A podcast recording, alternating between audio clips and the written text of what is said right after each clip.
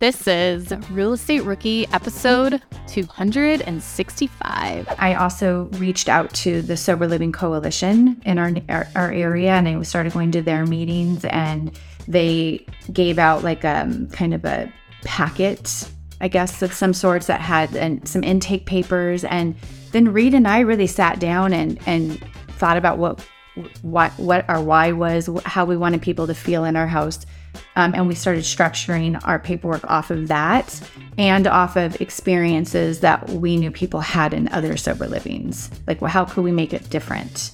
And we just kind of formed it from there. My name is Ashley Kerr, and I'm here with my co host, Tony Robinson. And welcome to the Real Estate Rookie Podcast, where every week, twice a week, we bring you the inspiration, motivation, and stories you need to hear to kickstart your investing journey. And today I want to start out by shouting out a special person in the rookie audience that goes by the username Smiley. 21 and Smiley 21 left us a five star review on Apple Podcast that says a must listen as a newbie. I'm so happy to have discovered the Real Estate Rookie podcast. Ashley and Tony do a great job of breaking things down while keeping the show entertaining with their banter and jokes. I hope to begin my journey this year in real estate, and this podcast has been so inspiring. So, Smiley21, we appreciate you. Um, we also hope this year is super successful for you, and thanks for supporting the podcast. So, if you haven't yet, uh, please do leave us an honest rating review on whatever platform it is you're listening to. The more reviews we get, the more folks we can reach. The more folks we can reach, more folks we can help. And let's let's be clear about that review is my jokes because I think there's been like two times that I could in the history of this podcast where you cracked a joke, and I remember typing to you, "Oh my god, that's somebody good job." that's true. That's true. But they also love the banter, which is awesome. Which is and it's so funny, Ash, because I'm actually I'm in Houston right now. So if you guys are watching on YouTube, I'm like in a in an Airbnb in Houston, and I've had so many people come up to me. Um, it's actually Rob from the Real Estate Podcast, Rob Abasolo, his his event out here, and I've had so many people come up to me and say, Tony, I love yours and Ashley's banter. Please don't ever stop it. Forget the haters that are saying that the the, the banter is boring. So we I, I appreciate you guys for having our backs. Yeah, yeah, we really do appreciate it because I can't take any constructive criticism. So. But Tony, how is the conference going? And you also have your own conference coming up too. Yeah, it's it's conference season right now. So yeah, so Rob has his event called HostCon. That's uh, obviously about investing in short-term rentals. Some amazing speakers coming out. So I was uh, on stage with Rob and our buddy Kai Andrew. We did like a live YouTube thing and did some Q and A with the audience. So that's super cool. Rob's obviously an amazing host and, and so much good content coming up. And then literally in like nine days, I'll be leaving to Orlando for our event, the STR Summit. So we'll have almost 400 people uh, all gathered in, in Orlando to talk short-term rentals for a few days. So it is it is definitely a, busy couple of weeks for us, but we're excited. The events in person are always fun. Yeah. By the time this airs, both of those events will be long gone. I think this comes out March 1st. yeah. But if you want to go to the next one, strsummit.com or hostcon.com uh, for Rob's event, you guys can hang out with us in person. Yeah, I am attending Tony's event in Orlando, and trust me, I'm really, really hoping for warm weather. So yeah, I'm almost nervous that you're coming because you bring bad weather everywhere you go. so hopefully we break that streak. I know, like it would in December when we went to Phoenix, it was freezing. I brought my bathing suit, everything. It's like nope. I was I was door dashed a sweatsuit to the, the Airbnb because I was so cold. Yeah, so hopefully we get better luck in Orlando. Are current interest rates making you depressed about cash flow? What if it didn't have to be that way? Rent to Retirement has 2.99% seller financing available on turnkey properties. You heard that right. That's a seller financed 2.99% interest rate where the average cash flow is over $900 per month. They also have options where you can put as low as 5% down on multiple investment properties with no PMI. Rent to Retirement is the nation's leading turnkey investment company that understands what it takes to be successful in today's dynamic real estate market. Their reputation speaks for itself with more five star reviews than any other company on the Bigger Pockets website. Rent to Retirement offers fully turnkey properties that are newly built or renovated, leased and managed, allowing you to invest with confidence in the markets that offer the best returns. To learn more, visit renttoretirement.com. That's rent toretirement.com or text REI to 33777. Again, text REI to 33777.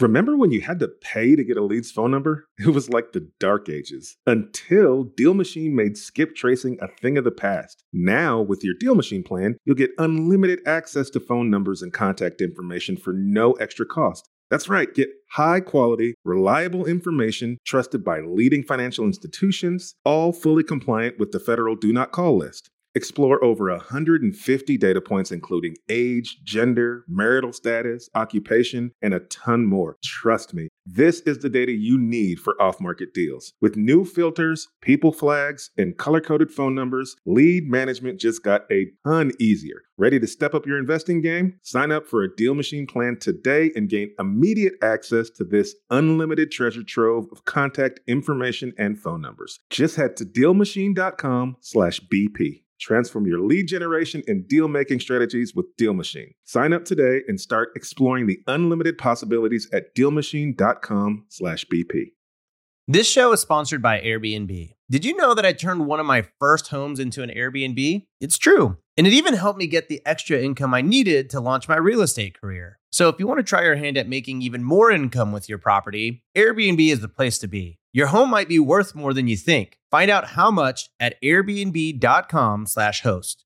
Okay, so uh, the main point of this episode this week is not only to learn from some great investors, but to learn also how much of a creepy neighbor Tony is as we bring on two people who he drives by their house and when he actually met them at a meetup says, I actually know where you live. I know where your house is. So we'll get into that story. But Tony, do you want to introduce everyone to your neighbors? Yeah. So today we have Devonna and Reed, their husband and wife duo, and they actually have a, a very unique niche, which is which is why I was so excited to get them on the podcast. Um, but they invest in sober living facilities, which is something that I've actually never met anyone else that, that does. So, in today's episode, we break down exactly what a sober facility is, like a sober living house is, uh, the steps you need to do to get folks into the home. They talk about how they manage the properties. They talk about how they they screen the tenants, um, and they they also talk about why these types of investments are so important to them. And they, they really caution everyone at the end of this episode that once you hear the tremendous returns that they get, don't just start chasing the strategy just for the returns alone, but make sure that your heart is in it as well. So I, I thought that was a really important thing to call out um, for our listeners as well. Yeah, I I love the part about just like their business model because no matter what real estate strategy you're doing or whatever business you are in, having the right business model and structure and kind of your mission statement really can help you increase the actual profit that you're bringing in. So, listen to how they developed, how they run their properties, and how that is impacting the success that they have in these properties. And when you listen to them talk about their, uh, their turnover rate, I think some of you are going to be very jealous that you don't have that right now in your long term rentals. And then when you compare it to Tony's short term rental turnover rate. Devonna and Reed, I am so incredibly happy to have you guys in the Real Estate Rookie podcast. Before I even let you guys kind of get into your story, I just want to let the entire Rookie audience know that I basically had to beg you guys to come on to this podcast. As a quick backstory, um, we host a monthly real estate meetup here in SoCal. Me and my wife do and Devon and Reed live in the same city as me. They came out to the meetup, and you know I chat with the folks at the meetup all the time. And after hearing their story and the the kind of unique niche in real estate they're operating in, um, I said we got to get you guys on the podcast. So w- what's even more weird is that um, I actually knew where Devon and Reed lived before I even met them. Um, so again, we live in the same town, and every morning when I drive my son to school. I saw this ADU being built um, at the one of the houses on the corner, and it's super unique because in our city there is no there are no ADUs like anywhere. And me being a real estate investor, I was like, that's pretty cool. Someone's building an ADU in, in the city that I live in. So when I was talking to them and they were telling me their story and you know, they, they do this thing, but then they were also building this ADU. And I was like, wait, is your house on this street and this street? And they were like, yes, that's that's our house. So we became fast friends after that. So anyway, Devonna, Reed, thank you both so much for coming on to the podcast. We are super excited to have you here with us. Thank, thank you very you. much. So I've already given everyone a little bit of background, right? Obviously, you got the ADU coming on, but uh, if you can take it all the way back what was the the starting point for Devonna and Reed as real estate investors and, and what kind of led you all into the niche that you currently kind of specialize in? So I'll start with that. Um, I have background in addiction. I'm not personally in recovery myself, but some close people that I knew in my life were struggling with addiction and alcohol. Um, in 2007, I lost a really close person to me uh, with a heroin overdose. And that kind of started my brain going like, I'm angry at addiction, but what could I do to not be angry anymore? Could I do something to help instead of sit sit in that anger? So my kids were too little at the that time, but I, my head started spinning about stuff. So I came to Reed one day and said, we, we're looking for something else to do just to with investments and stuff. Why don't we buy a house and turn it into a sober living? And he looked at me and said, okay but I had no idea what i was about to get him into And and Devonna, just for those for those that don't know, define sober living. Like, what is a sober living home? a sober living home is a, a structured home that has accountability and structure for somebody who is in recovery from drugs and alcohol um, so a lot of times people will leave a 30 day treatment center and then instead of going back into their toxic environment or maybe back into a house where their spouse is still drinking or something, they'll come to sober living where they have, like I said, the accountability, the structure, and they can kind of get their life back on track um, with a fellowship of people who are in the same place they are really it's a lot of support for them. So right away we started looking for a house and he's more the numbers guy and the construction and and i'm more the vision and oh it'll all work out. Let's just do it. So we did and i to be honest with you i didn't really know what i was doing. I just thought i'm going to just do this and it's going to work.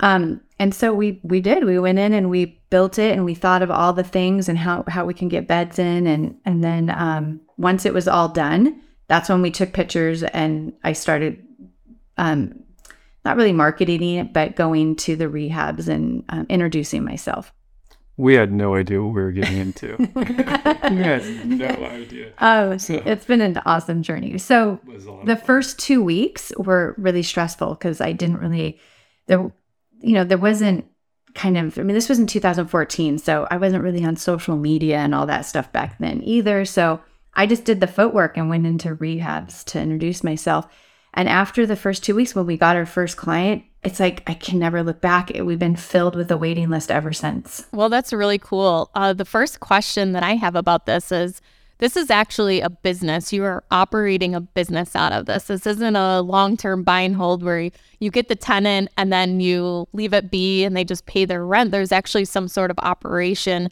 that goes into that. So, how did you learn about this as you're kind of building out this property? How did you know what, you know, somebody would be looking for for sober living, how to attract them, and then also how to build out the operations? Do you have any employees or team members that help you with this project? Yeah, so the the strange thing is growing up, my grandma actually had a sober living. I didn't really understand it when I was younger or no, you ever gotten to it, or I maybe drove by, didn't even go into it. I mean, I was young. Um, so I had heard the term before. And then growing up with um, some close people to me that, that were in addiction, um, I ha- actually had to bring people to sober livings before. Um, and I would always walk in and, and just, I would leave crying sometimes because they just were not a place I wanted to leave somebody. Um, so I had in my head that I wanted to do it different. Um, and then I also reached out to the Sober Living Coalition in our, our area, and I started going to their meetings, and they gave out like um kind of a packet, I guess, of some sorts that had and some intake papers, and then Reed and I really sat down and and thought about what what what our why was, how we wanted people to feel in our house, um, and we started structuring our paperwork off of that and off of experiences that we knew people had in other sober livings. Like, well, how could we make it different? And we just kind of formed it from there. Well, and Devonna had uh, so being or going to sober living homes before. She would tell me stories about how horrible they were, and it was the living environment. You know, the the landlord wouldn't put money back into the home, so they were like dirty or like things weren't working, electrical outlets weren't working, or different things. And so she's telling me the stories, and I'm thinking I have construction uh, background in construction, And I'm like, well, let's make this awesome.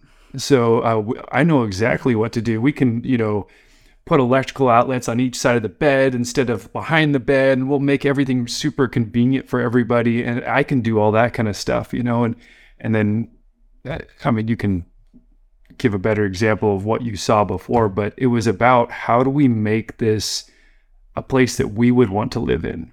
A high quality. like why why why is a landlord skimping on their tenants uh, living space? You know you want your tenants to be happy and you want them to be that they want to want to be there you know?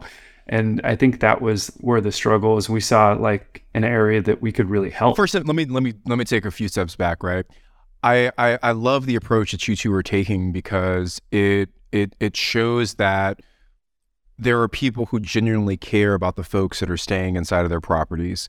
Um, when there are landlords that don't take care of the properties, don't make repairs, don't do you know capex, like it gives all landlords a bad name.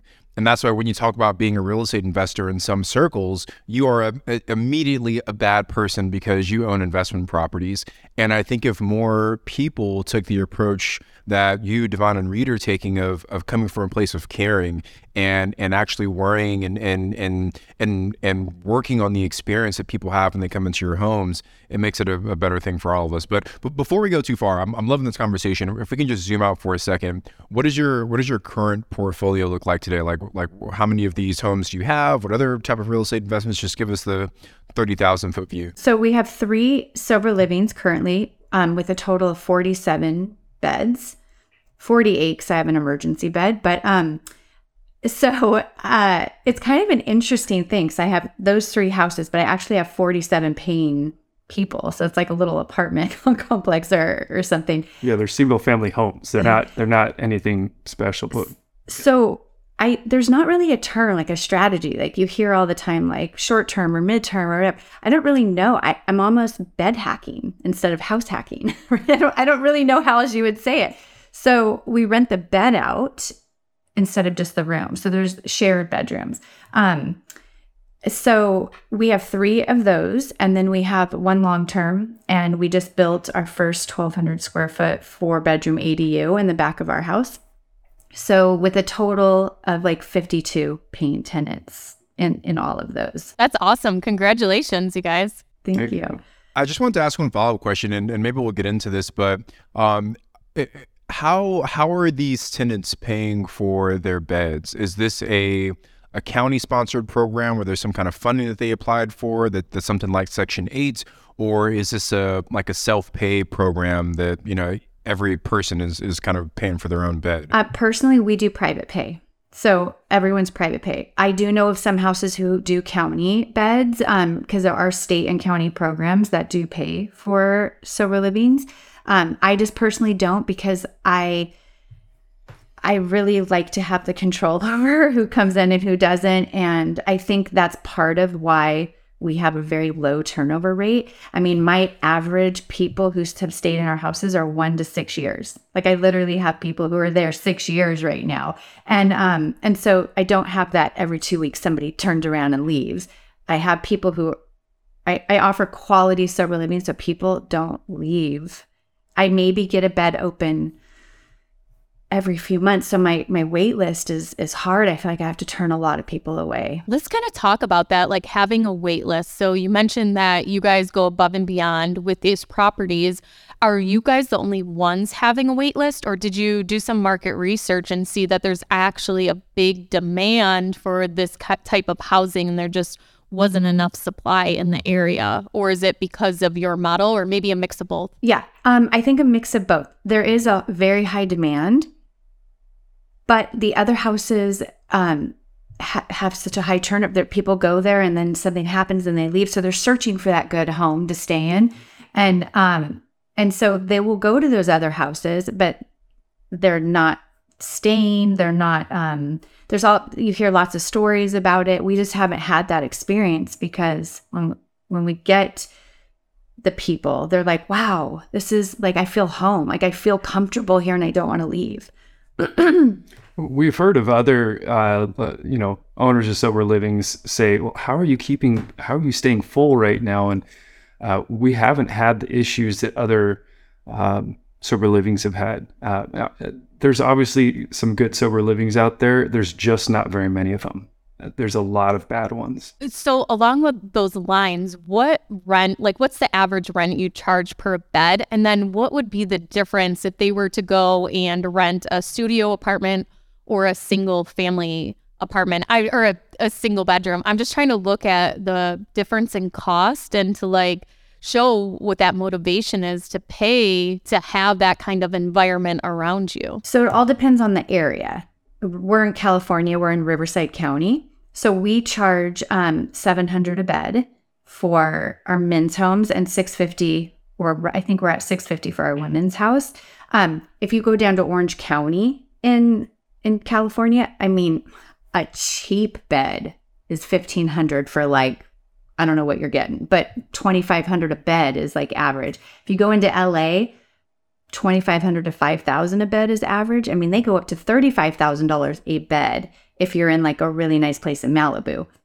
So, um, I've seen sober livings down to like three uh, nowadays. Probably 450 is like a lower end, but that's like how does uh, so the ones that you have that are 650 to a 700 how does that compare to if they were to go and rent a studio apartment in that same market, that same area? What would the rent be for that?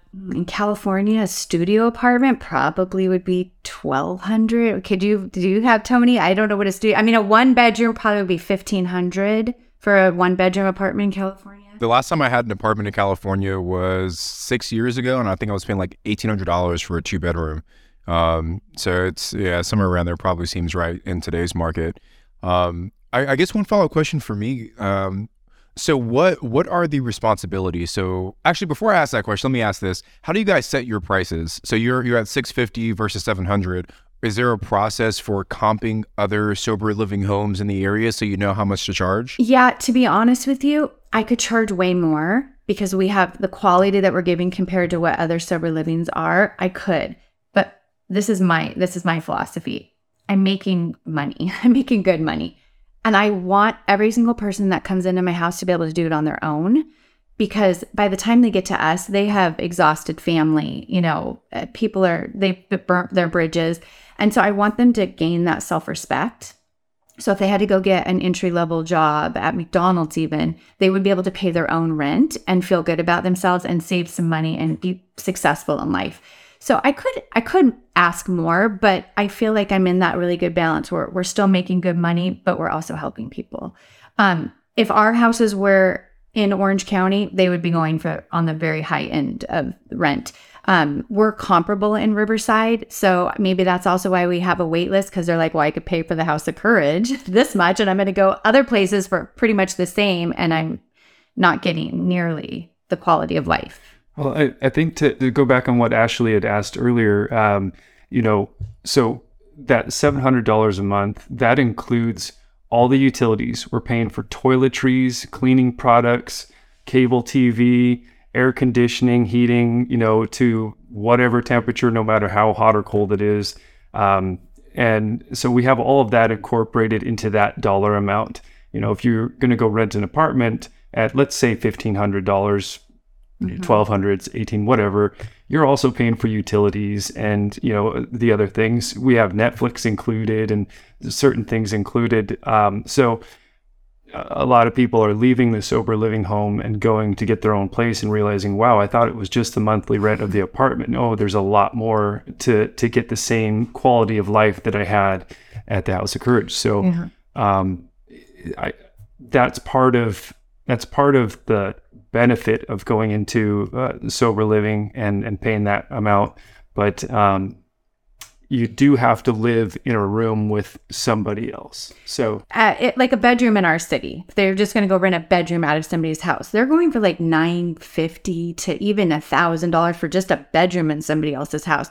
But I think more so what they're looking for is not just that they need like an inexpensive place to stay, but they need the structure people come to me and say, I need the accountability because if I'm in a bedroom by myself, I might use or drink. And I want to be around, surrounded by people that go to meetings that I can come home to and talk about my day and I'm getting that support. So they're actually looking for that the accountability part of it. So it, now, it, say say that I'm someone that's brand new and I'm looking to start my first sober living facility.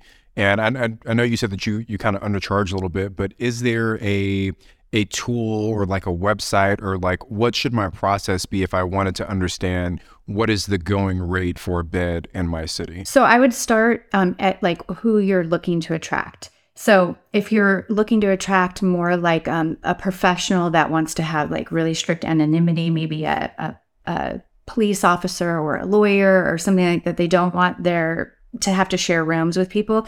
You could do more of an exclusive sober living and charge a higher rate and maybe do like a private room type situation.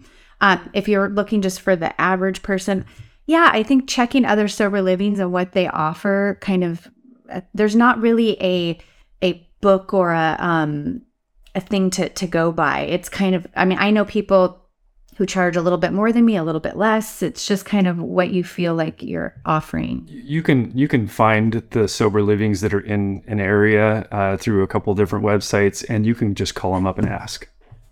What are you charging? You know. Yeah.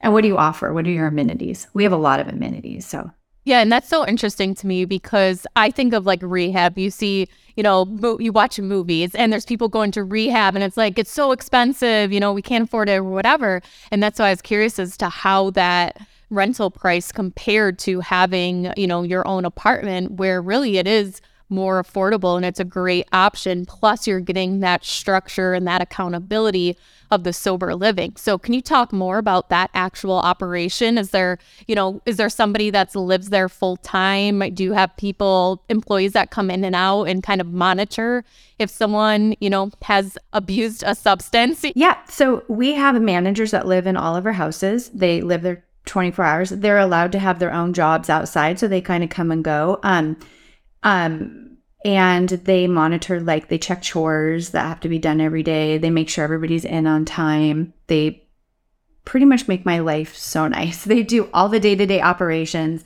They do the disciplinary stuff, unless it's something that I have to step into, which I haven't had to do in a really long time. Um, they just they just run the house for me. Um, so how we structure it with them is they live there for free and they get the manager's room, you know, and they collect the rent for me if anybody pays, if they don't pay. Um, some people don't have bank accounts yet and that kind of stuff. So if they have to pay in a different way than Venmo or another way, then they the manager would collect that and I would pick it up.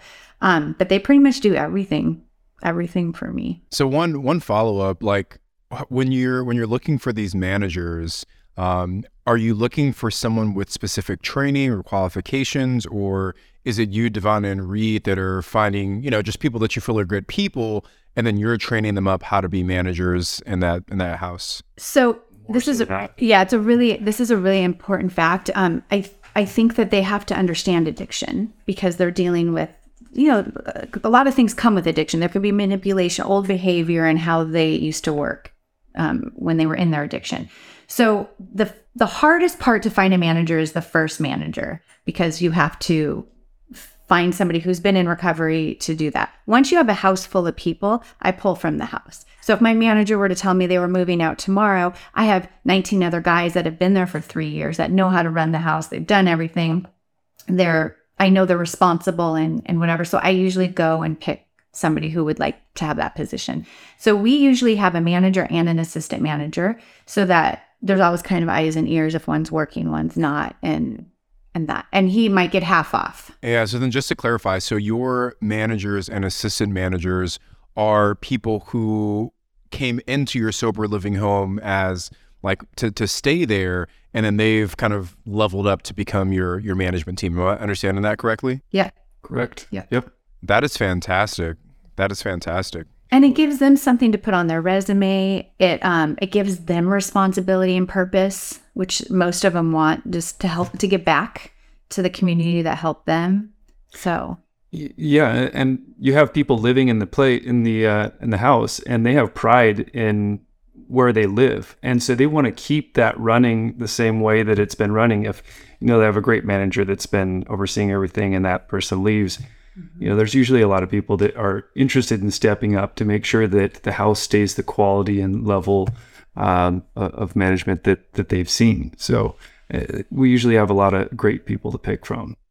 This show is sponsored by Airbnb. Did you know that a long time ago, before I ever started my real estate business, I turned one of my first primary residences into an Airbnb? And that's the extra income that I needed from Airbnb that gave me the confidence to go out and work for myself and eventually quit my nine to five job. And now I have dozens of Airbnbs all over the country. I've even partnered up with the old David Greene on a recent property in Scottsdale to take our portfolio to the next level. And of course, we host it on Airbnb. But you don't need to be a full time real estate investor to start on Airbnb. As a matter of fact, I was self managing 10 properties while working my nine to five job, so I know anybody can do it. Think about it this way you're looking for extra income and going on a vacation. Wouldn't it be great to rent out your space and let your property pay for itself while you're gone? I did this one time. I pitched my wife and my roommate, because we were house hacking, on the idea of renting out our home, and it paid for all of our expenses on a trip to Mexico City. So go and give it a try. It might just change your life, just like it did mine. And I really do mean that. Your home might be worth more than you think. Find out how much at airbnb.com/slash host. When Bigger Pockets started podcasting, no one thought we needed a store, but then books, so many books, best-selling books, rookie books, partnership books. We needed the best real estate bookstore ever, so we chose Shopify. Shopify is the global commerce platform that helps you sell at every stage of your business. From the launch stage to the first order stage to the did we just sell out the whole store stage? Shopify is there to help you grow. Whether you're selling real estate books or retro clothing, Shopify's platform helps you sell everywhere, online or in person. Now, speaking of online, did you know Shopify has the internet's best converting checkout, up to 36% better than other leading commerce platforms? And no matter how big you grow, Shopify gives you everything you need to take control of your business. And that's why we chose Shopify for the Bigger Pockets bookstore. So sign up for a $1 per month trial at shopify.com slash BP rookie, all lowercase. Again, go to shopify.com slash BP rookie now to grow your business no matter what stage you're in. Shopify.com slash BP rookie. Whether you need to buy or sell, or you're just obsessed with looking at homes for sale, Redfin's got you covered. Redfin updates their listings every two minutes to help you see new homes first. And they give you personalized recommendations based on the homes you like, so you can find the home that's just right for you, whether that's a cabin, a craftsman, or a castle. With the top rated Redfin app, you can favorite homes, share listings with others, and schedule tours, even the same day, with a local Redfin agent who can help guide you through the whole home buying process. And if you're looking to sell, Redfin agents have the experience to help get you the best price possible for your home. That's because they sell twice as many homes as other agents. With a listing fee as low as 1%, Redfin's fees are half of what others often charge, which means you'll have more money to put towards what matters most to you, like your next home. In fact, last year, Redfin saved home sellers $127 million. No matter where you are in your real estate journey, Redfin can help. Download the Redfin app to get started today. So you, you guys have talked a little bit about like the amenities that you offer and, and kind of what that community looks like. Um, are, are there any like certain boxes that you have to check to be considered a sober living home? Like, or, you know, you have to offer this or you have to offer that. And if so, what are those requirements? Um, so there's no requirements in terms of amenities. I mean, I've seen basic where they don't even turn the air conditioner on in California because they don't want to have the air conditioning bill. yeah. It's, it's pretty sad. Um, to be a sober living, the qualifications, I guess, if code enforcement were to come to your house, um, we do random drug testing and alcohol testing, and my managers do all of that. Um, so they log that, and then our people do some sort of self care, like uh, either AA or NA meetings, therapy. Not in our house. This is everything. This is outside. We don't provide any services. Um, so we require three to five times a week that they do something, um, an outpatient program, an AA or NA meeting, something like that. And then we keep their logs. So if somebody were to come to the door, we could say, "No, look, here's their stuff, and here, here we drug test them." And that they and they sign something saying they are uh, um, in recovery from drugs and alcohol. So, but we, we've never had an issue with having to prove it to anybody or anything. There's actually no. You can just buy a house and start a sober living. There's no license because we don't provide any service. Really, it's just like minded people living together. Really, if you want to break it down. So, how are you finding these people? You're going to the rehabs and you're giving them the information, then they must refer people to you. And then, what does the screening process look like? this is another interesting thing. We have spent I mean, we pay for our dona- domain names. I don't know what is that, a hundred bucks a year or something like that's the only money we've ever put into marketing, ever. Not a single penny in marketing. Our people in our house are our best marketers. So when they go to their meetings and back to their rehabs and wherever they go, they just people are like, "Oh, what house are you in?" It's like this whole community, and then we get ninety percent of our calls just from word of mouth, I guess. Um, the screening process, I still do all of that. To me, that's really important. I haven't given that over to the managers yet. Um, and I, I just go through a series of questions. And I don't know if I've been doing it so long. I just know, like, in the first three seconds of the phone call, I know if it's somebody I'm going to continue with or not. Um, and I've just gotten kind of good at that process. And so that my life isn't super chaotic getting a thousand phone calls a day, because I could probably get a hundred calls a day on my phone. I just kind of go through, I screen them first because I don't have any open beds. So then I'll I'll go through my voicemails and get back to to them or give them a text message quick or a or a response like, no, we don't have a bed open, you know, I'll put you on the list or something like that.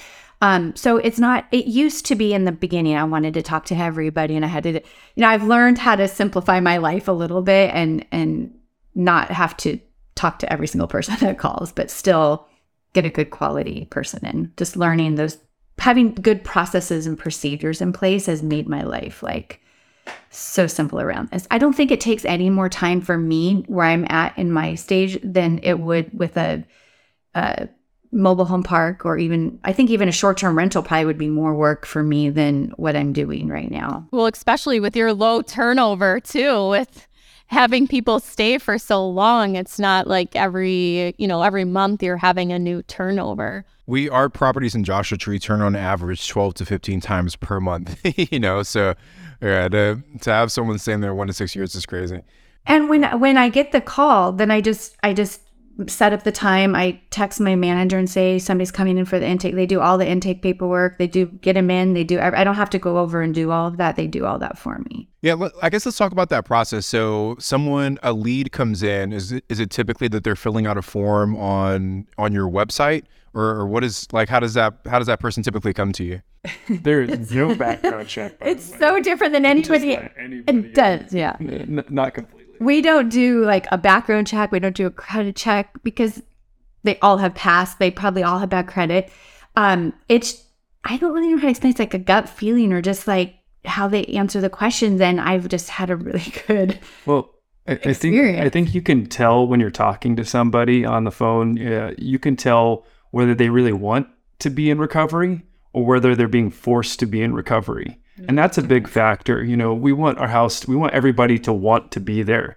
Um, if you have people are, that are mandated by the state to be in, you know, a sober living or something like that, um, that's not always bad. They may be mandated, but you can tell if they really want to be there. And that's who we want as a tenant. Um, you know that that's what makes everybody in the house like-minded when you have people that are like yeah i just have to be here but i can't wait to get out and do whatever you know uh, negative things uh, that just doesn't help the house So to go back, I don't know, remember if Tony or Ashley asked me the question, but there's about I don't know seven questions that I asked that I can tell right away. Can you give us an example of a couple of those? Just, you know, maybe two or three? Yeah. so the first question I ask is if you're a 290 registrant, which is a registered sex offender. Um, and these questions, let me let me just throw this out there. These questions just aren't to protect my house or myself. It's also to see if this is the right fit for them because I want to set them up for success. And um, you know, I know some people sometimes have a child that comes to visit, so I don't want them to get in trouble, you know, for being around some a child in a certain vicinity. So I always ask that. Um, my second question would be, how long have you had clean and sober? And that's where it gets a little tricky. You got to kind of experience. Like they'll tell you something, but you're like, when's the last day you used? like, don't tell me two years ago when you got clean, but did you relapse? You know, you kind of ask those questions. Um, yeah, why? Why? What's your why? Why do you want to be in sober living? Um, if it's oh, my mom's kicking me out and I have no other place to go and I need to do this for a month, you know, or I really want to do this. I want to do this for myself. I want to do this for my family, whatever. Um, you can kind of just tell how they answer the questions. Um, another one would be, yeah, do you have any violent offenses or any arson? Um, are you registered arson? Like certain things like that. Now, there's so, some sober livings that don't ask any of these questions and they just let who, if they have open bedding and you want to come, you can come. So, eh, but that's where the ones that kind of have the turnover rate and have some crazy stories because they just really. Um, I do ask about mental health because, again, I want to set them up for success. So I only take a certain level of mental health and it has to be secondary. So they can't be bipolar and because of that they drank once or twice. Like drugs and alcohol have to be their primary um, issue. And then a lot of times some mental health will come with that just because of the drug and alcohol use. So if it's a higher level of care, then I want to refer them out because I don't want to set somebody up in my house that has schizophrenia that we're not c- capable t- to handle. And I don't want them to fail in my house. So just certain questions like that. And then I can kind of move them to, you know, give them a phone number to where they need to look or say, sure, show up on Tuesday. the manager will meet you. So is is there an ideal property type that you all look for when you're kind of scouting for new locations for your sober living homes? So for us personally, yes. And, and uh, this goes back a little bit onto what Vonna was saying earlier. You know, it depends on the type of tenant that you want to have. So for us, we we have multiple tenants per room. We don't want to have a, a single tenant per room. We're not looking for a, a higher end um, price range. So uh, we want to figure out how many people we want to have. For us, we're looking around 16 to 20 people per home is, is like our range. Now we do have a home that's you know that we have 10 people in, but we have some others that have more people, and we just found that's kind of our our sweet spot. So the size of the home is really important. How many bedrooms and how many bathrooms is really important. Um, bedrooms not as much um, because in with my construction background, we can always make bedrooms out of certain living spaces, um, but bathrooms are a little bit more expensive to build. So you want to have the appropriate amount of bathrooms for for your tenants. Reed, one question real quick. Is there a certain like law or regulation as to how many people per a bathroom at all? So like do you have to work around like okay, if you can fit 6 beds in there, you need at least two bathrooms or anything like that? it's a six bed, six people to a bathroom. And is that sorry? And is that based on city like regulations? Yeah. Okay.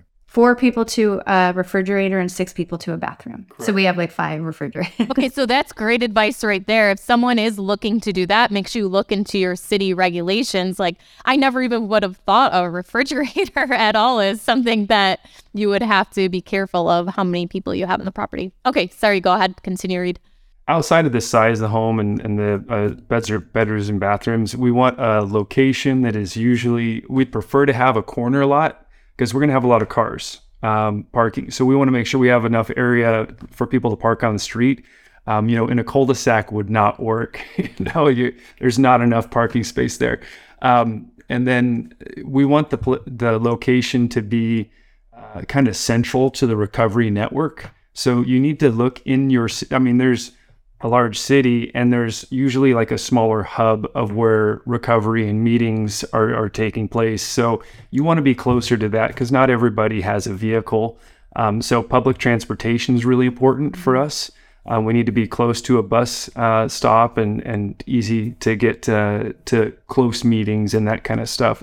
Another uh, important point for us is we need to be close to entry level jobs. So usually next to uh, large retail areas and, and places where you can get, or maybe uh, lots of industrial areas, the, the types of uh, entry level jobs uh, need to be fairly close uh, for people as well, because 95% of the people coming in are um, they don't have a job. They've lost their job. They you know they've been in rehab for a long period of time and so they're coming out. They have to start fresh um, those are some of the biggest things i miss anything Yeah, I would touch more on like the reason why we like corner lots too is because sometimes the guys will go outside to smoke. And so I always put the table, my thought process is put the table on the side where the neighbor's not, just so you don't have, you know, we all know about NIMBYs, right? so you're, you could have a NIMBY in your backyard. Um, so I try to be a really good neighbor and think of those little things to not irritate a neighbor as much as possible. Can we, since you mentioned neighbors, let, let's talk about that a little bit. Is is like how how receptive is the neighborhood to having a sober living home you know in their community? And and do you feel that there's a stigma at all around the home? Like like or, or just how what's the reaction typically when you move in? I, I did forget to mention uh, you need to check your city ordinances. Um, if they're wherever you're looking to to start your sober living or group home need to make sure that uh, some cities have ordinances or anything that can make it more difficult to operate. Um, but yeah, I will say this they are illegal ordinances, but it's just how much time do you want to push back on that? How much money do you want to spend on a lawyer to push 100%. back on that? Our city doesn't have any ordinances that continue, but like San Bernardino County has some ordinances. So it, it just, uh, you know, for the ease of your life, I would check ordinances first. Um, and to- oh, the NIMBY stuff. Um, so we've had we had an, an issue with one of our neighbors in um, at our house number two, and he saw you know a lot of guys, and he questioned it, and I told him it was a sober living. For me, I feel like it's more education. It's they when they hear a sober living, they think, oh, there's 20 drug addicts living next to me. It's going to be this crazy, wild, crazy house. And when I educate them and say it's going to be the quietest house on the block, they have to be in a curfew. They're not even drinking a glass of wine at night. You know, there's like no parties, there's no anything. Um, then after a couple months, he was like, wow, this is like, you know, we live in a, um, where our house is, it's in a, um, by University of um, Riverside. So there's a lot of student housing nearby. So they're they're like, oh, here we go, another party house or whatever. But he's like, wow, this is the nicest house, and we make sure that our outside is kept up really nice, so you wouldn't even be able to tell it was a sober living by driving by.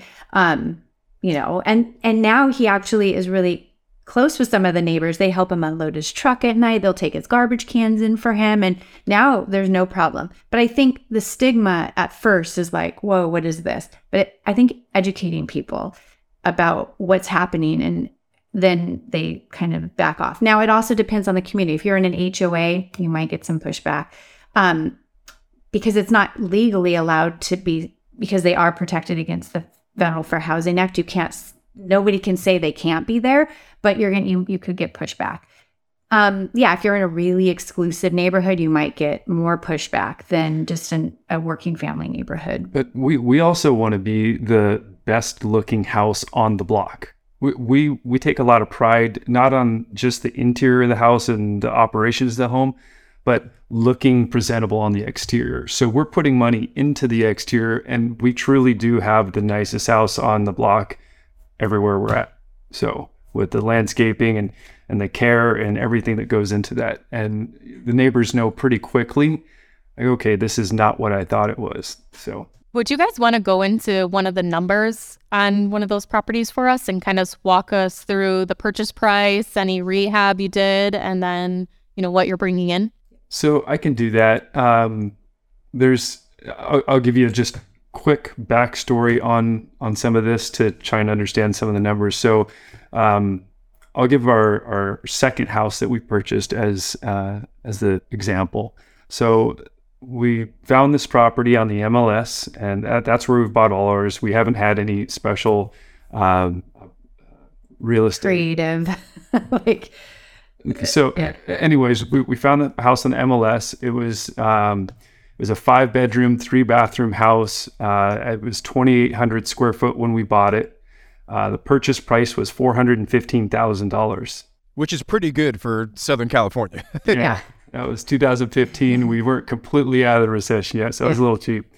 Um, and uh, so we we just did with the conventional loan rate, uh, loan route with 20% down um, on that, and we ended up putting a lot more into construction than we originally thought we would have to. And the, the quick backstory on that was. Um, our realtor uh, made us aware that there was a um, an additional structure that was on the side of the house or on the back of the house that was attached that was not permitted. And we were under the impression, well, it's not permitted, it doesn't count as square footage of the property and all that kind of stuff. So we, we bought the property, you know, not needing that, but um, we went to get permits on doing construction work. We repiped the house with new plumbing and did some electrical work, got permits for all that. And what we didn't realize the city knew about the um, the unpermitted structure, and they said, "Okay, yeah, here, here's all these permits." It was super easy to get permits, and then um, as soon as we got the permits, I went for my first inspection. Inspector comes out and says, "Yeah, I'm not going to give you an inspection until you tear the structure down." And that totally disrupted the backyard. So we ended up having to, uh, we ended up adding 600 square foot to the house and to cover that whole area. It was a, without going into all the details, it was a really ugly part of the property that we, after you tore it down, and it was just a mess. So we ended up putting in $97,870 in construction costs to, the, to the house. So a lot more than we planned on. But that was the interior, uh, re, you know, adding three bedrooms and then the 600 square. Correct. Yeah. yeah. And and you guys have to furnish these as well, right? Correct. Yeah. So, and we've always done it on a, a very creative way on furnishing. So we only put nine thousand dollars worth of furnishing in this house, but uh, yeah, we were. But it was it's it's done nice. It really nice. But yeah, we've we've used reclaimed wood and you know just painted things and just we do a lot of the the decor and furniture stuff ourselves. So um, so we had eighty-three thousand dollars down on the conventional loan for the twenty percent. We had ninety-seven and change, ninety-seven thousand and change for construction, nine thousand for furnishings, and so all in, we're like one hundred eighty-nine thousand, almost one hundred ninety thousand dollars in on the property. So that being said, we have a total of twenty tenants. There's 18 and a half of those are paying because we, you know, prorate for the system manager and the manager don't don't have any um, payments or, or contributions. Um, the mortgage is thirty five hundred dollars. Utilities are around two thousand eight hundred, eighteen hundred to two thousand. Um, so our net monthly profit is seven thousand five hundred and eighty dollars. Um, cash on cash return. Everybody gets nervous about the almost two hundred thousand dollars you put in cash on cash return, we're at 48%. So, you know, it took us just just about two years, just a little over two years to pay ourselves pay ourselves completely back. So mm-hmm. uh, it was a lot to put in. It was more than we thought. We thought we were going to have a better cash on cash return, but um, we're happy with 48%. Yeah, that's incredible. My mind is blown right now. Like that is that is phenomenal numbers. Like congratulations guys. That's fantastic. You're going to have so many people after this podcast like reaching out to you asking you how to get into this space. It's going to be crazy. I don't know, bigger pockets. Maybe there needs to be a book in the future how to start a sober living. That's the worst part about being the hosts of this podcast is that we immediately get shiny object syndrome. It's like, you know, me and Tony, like, you know, right, uh, right when this ends, we're going to be like Googling stuff and be like, did you see this? Do I have the time in my calendar to start another business? We'll see. I want to say this because there's really good money to be made in sober living. I don't want everyone just to get shiny objects and just go start it and then not have their heart in it too, right? So there has to be a good balance of I want to help people and I'm making money, you know, because they are humans. And just because they're on drugs and alcohol doesn't mean first of all that they don't deserve a good place to live, but second of all that they they're just, you know, looked at as like a cash cow, right? And that being said, I've seen a lot of people try to start sober livings. I'm sure Tony, you guys probably have had the same thing in your spaces where people get the shiny object. They go, I can do this, you know, short term rental, whatever. And then they kind of fade out because they're they don't have that heart or that passion for what they're actually doing. They're just about the money. And then I feel like 90% of the time that doesn't always just work out for people if it's only for the money. They have you have to have some heart in what you're doing, right? I, that's just my perspective. And you guys really touched on that too throughout this whole episode as to how you go above and beyond. And one thing that really impacts that is how you're not having turnovers. You're getting people that are staying for six years, and that having turnover so frequently really can hurt your bottom line. So you're not going to see that huge cash cow if you kind of just wing it and do, you know, mediocre and just be like, I want to, you know, just get cash out of this. I don't care about, you know, the tenants or the residents of the property or what the property is like. So I think you guys did a great job of showing that if you are going to get into something like this and you do really want to turn it into that cash cow and make it profitable, you really have to have that balance to keep your residents, to keep your clients staying in the house. Yeah. Definitely. And I think touching on that, actually, I look at other sober living homes and I sometimes I'll even go in them because I have to inspect them for if they want to be in the coalition because I sit on the board of the Sober Living Coalition in Riverside. And um, I think, wow, that's just interesting. Like, why wouldn't you replace those dish towels? Like, it's probably 10 bucks, right? Or something. On the bottom, you know, overall picture, I'm still making a good amount of money if I go put new dish towels in. But my turnover rate, if it's junky and ugly, is going to be so, so much more of that. It's going to be so chaotic for my life. Like, just to go above and beyond, there's just the little extras that make people feel special. And, um, and you'll, you'll get better clients and keep your tenants longer. Let me ask a question about that. Are you doing inspections every so often on the properties, or do you have your manager just report to you, like, hey, we need new dish towels? Or is it kind of up to them to bring it to you if there should be something that's replaced? How does that work? Yeah. So we have a, list of everything we have in the house um, that's like laminated. And every month when they give me their supply list or what they need, there's a place that they could put, like, I need light bulbs or the dish towels look, whatever. And they can just put dish towels or whatever. And then I go get supplies when I go visit the properties, which I pro- I mean, I used to go a lot more often than I do. Now I go maybe twice a month. I could go more if I wanted, but I'm so I've been so busy lately. When I pop in and I notice something, like the other day I noticed oh these cabinets are looking a little funky, so I had my handyman go out there and paint them. Um so if I see little I see things they don't see for sure. But for the most part, they'll let me know if the rugs or you know little things need to be replaced. They'll they'll let us know every month. But you did have to kind of teach that because uh, a lot of people don't even realize how worn things get. They've just been using it and it's acceptable to them. So you Yeah. had to go over and say, "Look, guys, when it looks this bad, we need a new one." we need a new rug that doesn't have stains on it. We're okay with that. But I think they're also so used to other sober livings that that's just the, that's the standard that that I had. Yeah, I had to teach them like we're okay with replacing these things. I want it to be nice for you guys. Yeah, it's it's that it's the the tenants like like we said earlier are the ones that are they're the ones that are selling the house. They're marketing it for you. And so if you're not constantly keeping it updated and doing more than others, like we're just doing more than everybody else. And and, and so they're letting everybody else know that. And so that's that marketing is constantly every keep for everything we put into it they let everybody else know yeah we got this and we got you know we got new whatever you know we didn't even have to ask for them it just comes so that that's how we keep Uh, also, though, when I first started this, I, I kind of got a few mentors that I was like, oh, let me, you know, ask them how to do it. And they, their advice to me was paint it all beige, go to the thrift store and buy everything you're, cause they'll thrash your house. And I was like, really? That sounds so depressing. Like, I wouldn't want to live in a house like that. So I did like, you know, it's just my life. It's like what I do in my whole entire life. I do the opposite of what everyone tells me to do.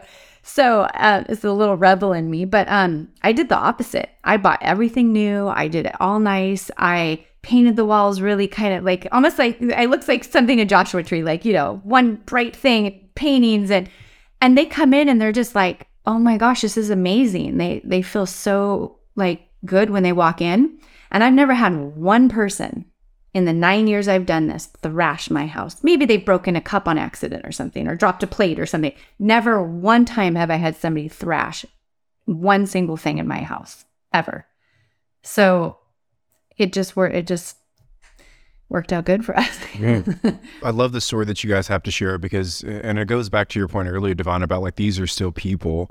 And folks in sober living facilities, much like people that are on uh, food stamps or you know uh, they're Section Eight, right? Like they they get a bad rap because there's a minority of folks that don't treat the properties well. But in reality, these are people who are almost your best tenants because they need this just as much, or if not more than you need them as a tenant. So um, I, I love to you're able to share that. Having that mutual respect, respect with each other, like they know that I respect them as a person. They are so loyal to me. I'm telling you, if I pull up and I have supplies in my car, I have 10 guys unloading. My, I mean, they're so nice to me. And you would, some of them have, you know, a tattoo over their eye. They look like they've been in prison. They are they're like they don't even understand what they do to my life, like how much they teach me in my life too. So without getting emotional, I lo- I love they're my best tenants, and because they burned so many bridges, they don't want to leave a good home. Like they don't have anywhere uh, else to go. They're either going to go back on the streets or junky sober living. So they they've been really good. And you would think with 20 guys in a house or 17 girls in a house that it would be like, oh, when you walk in. But I'm telling you, the way I have my chores and stuff, I tell them not one time should I, that every single day a mother or a parole officer or anybody should be able to walk into this house and be proud to look at this house and go, wow, this is clean. And when I walk in, it's always clean. We have AM and PM chores, so it never really can get that dirty. And they do, they do their little chore and it stays clean for that many people. Well, Devonna, we- you, you guys have shared so many golden nuggets about how how this not much talked about niche has been successful for you guys and for the people in your in your home. So, uh, before we wrap things up, I, I do just want to take a, a question from the audience. So, this is a r- rookie request line. Typically, we pull a voicemail. Uh, today, we decided to pull a question from the Facebook group. But if you guys do want to get your voicemail played on the show, give us a call at eight eight eight five rookie leave a voicemail and we might use it on the show. So today's question comes from Sarah L. And Sarah's question is um, I work in the housing, or work in housing for the city of Boston, and I'm looking to open a trauma, sober, or domestic violence house of some sort for females. I see firsthand the need and the funding available, but I'm having trouble finding a mentor and or advice on the topic. I've tried to reach out to the state, etc., and keep getting redirected. I want to start buying rental rental units and would love it if I could uh, open up a nonprofit. Um, even if you're not familiar with nonprofits, I would really appreciate any advice. So here's kind of the, the second part of her question. Uh, should we use all 100K to put down on another property or try and buy two? Um, her and her husband both still work W 2 jobs and they have a, few young children. So, what, what's your advice to them? They're, they're looking basically for advice on, on how to kind of break into the space and get some better information. Yeah. So looking for a mentor, should I talk about that real quick? Looking for a mentor, there's a couple um, national organizations that somebody could go to to just even Google and look up information on sober livings or domestic um, living. There's also a really big need for women and children and men and children, like single fathers that have children that need a safe place. So um, there's a, a, a lot of different little niches inside the sober living housing thing. Um, I would. Can I give the? Should I give the? Uh, Names of the no. So um, NARR is a really good national organization. It's info at NARR N A R R dot org. Um, and then there is the House of Ruth.org is really great for domestic um, situations. Um, they've done a, a really great uh, thing with how how they help women with domestic violence. So those might be two places people can go and look for information or even find mentors. Um, in terms of the putting all hundred thousand dollars down, I I'll, I'll speak to that. I, if you're starting in this space, um, you know, a, a niche of, you know, whether it's sober living or uh, domestic domestic violence, you know, um, help or whatever, I would suggest not going to two locations at the same time. I think you really need to get your um, get everything, your processes and everything figured out. Um, you know, we didn't go into it too much in the rest of the podcast, but the beginning of our journey uh, with our sober living, I would say the first six months to year was learning was was pretty hectic. Um, it wasn't just an easy jump in and we got it figured out. We had to create our processes over time. And um, I wouldn't want additional levels of stress with multiple locations. That's just that's just me. when I- you don't know what you're doing. yeah, there's not like a standard way that you have to run your location. Um, so specifically in the sober living, there's a lot of different ways, a lot of different rules and processes, and um, that other places have. We had to figure ours out, and we had to figure our niche within the niche of how to manage and how to get our backlog.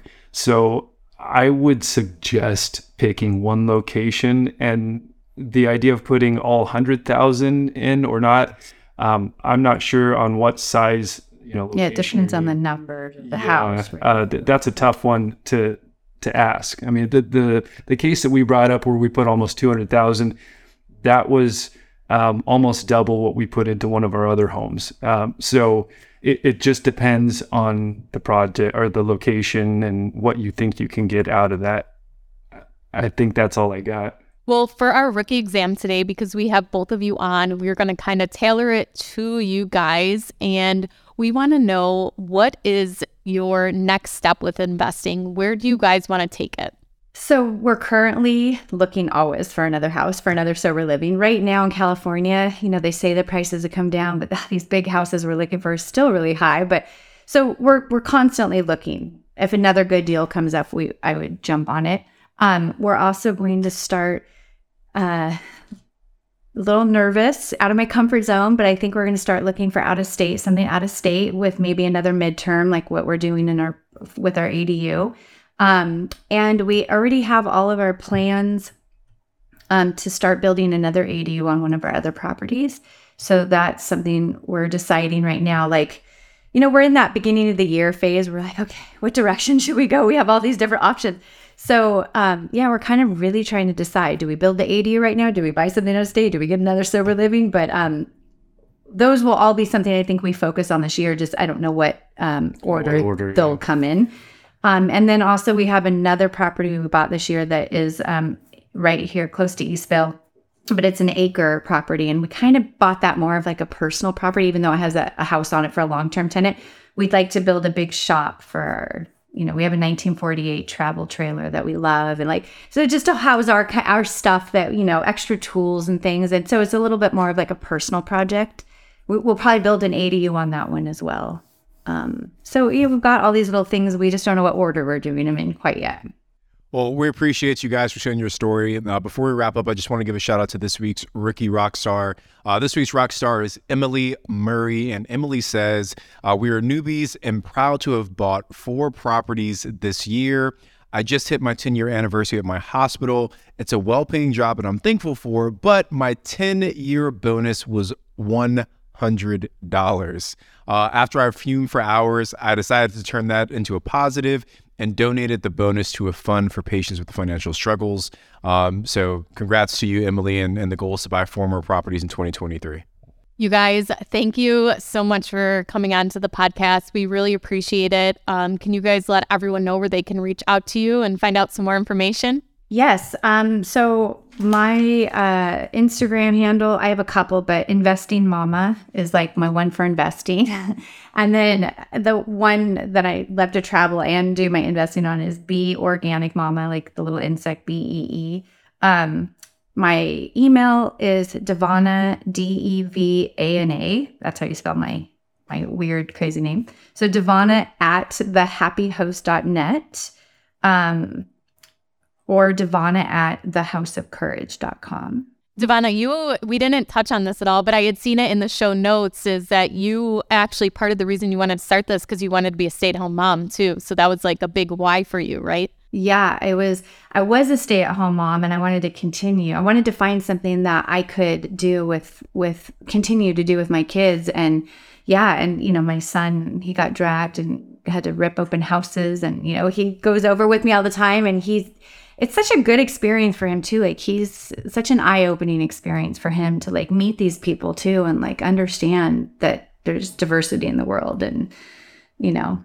Thank you guys so much and we really appreciate you coming on and sharing so much value with everyone and hopefully there will be some people that have a passion for it and really want to help people that, you know, continue to make um, this great business model that you guys have made where it's cash flowing and also helping other people.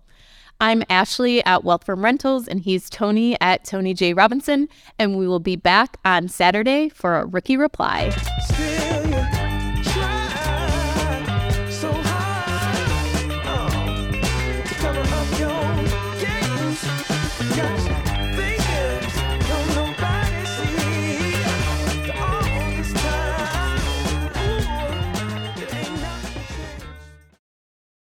The market is changing and finding your way can be tricky. Rates shift, headlines whirl, but your goal hasn't changed. You want financial freedom. And the best investors know it's not about timing the market, it's about time in the market. If you're ready to get into the real estate investing game or take your game to the next level, finding an investor friendly agent is your next step. With BiggerPockets Agent Finder, you can find the right agent in minutes. Just head to biggerpockets.com slash deals, enter a few details about what and where you want to buy, and boom, instantly match with an investor-friendly agent who fits the bill. These local market experts can help you navigate the neighborhoods, analyze the numbers, and take action with confidence once and for all. There's free resources only available at biggerpockets.com slash deals. Get an agent, get the deal, and get closer to financial freedom at biggerpockets.com slash deals. That's biggerpockets.com slash deals to find your investor friendly agent today. The content of this podcast is for informational purposes only. Past performance is not indicative of future results, and all host and participant opinions are their own. Investment in any asset, real estate included, involves risk. Use your best judgment and consult with qualified advisors before investing. Only risk capital you can afford to lose. BiggerPockets LLC disclaims all liability for direct, indirect, consequential, or other damages arising from reliance upon information presented in this podcast.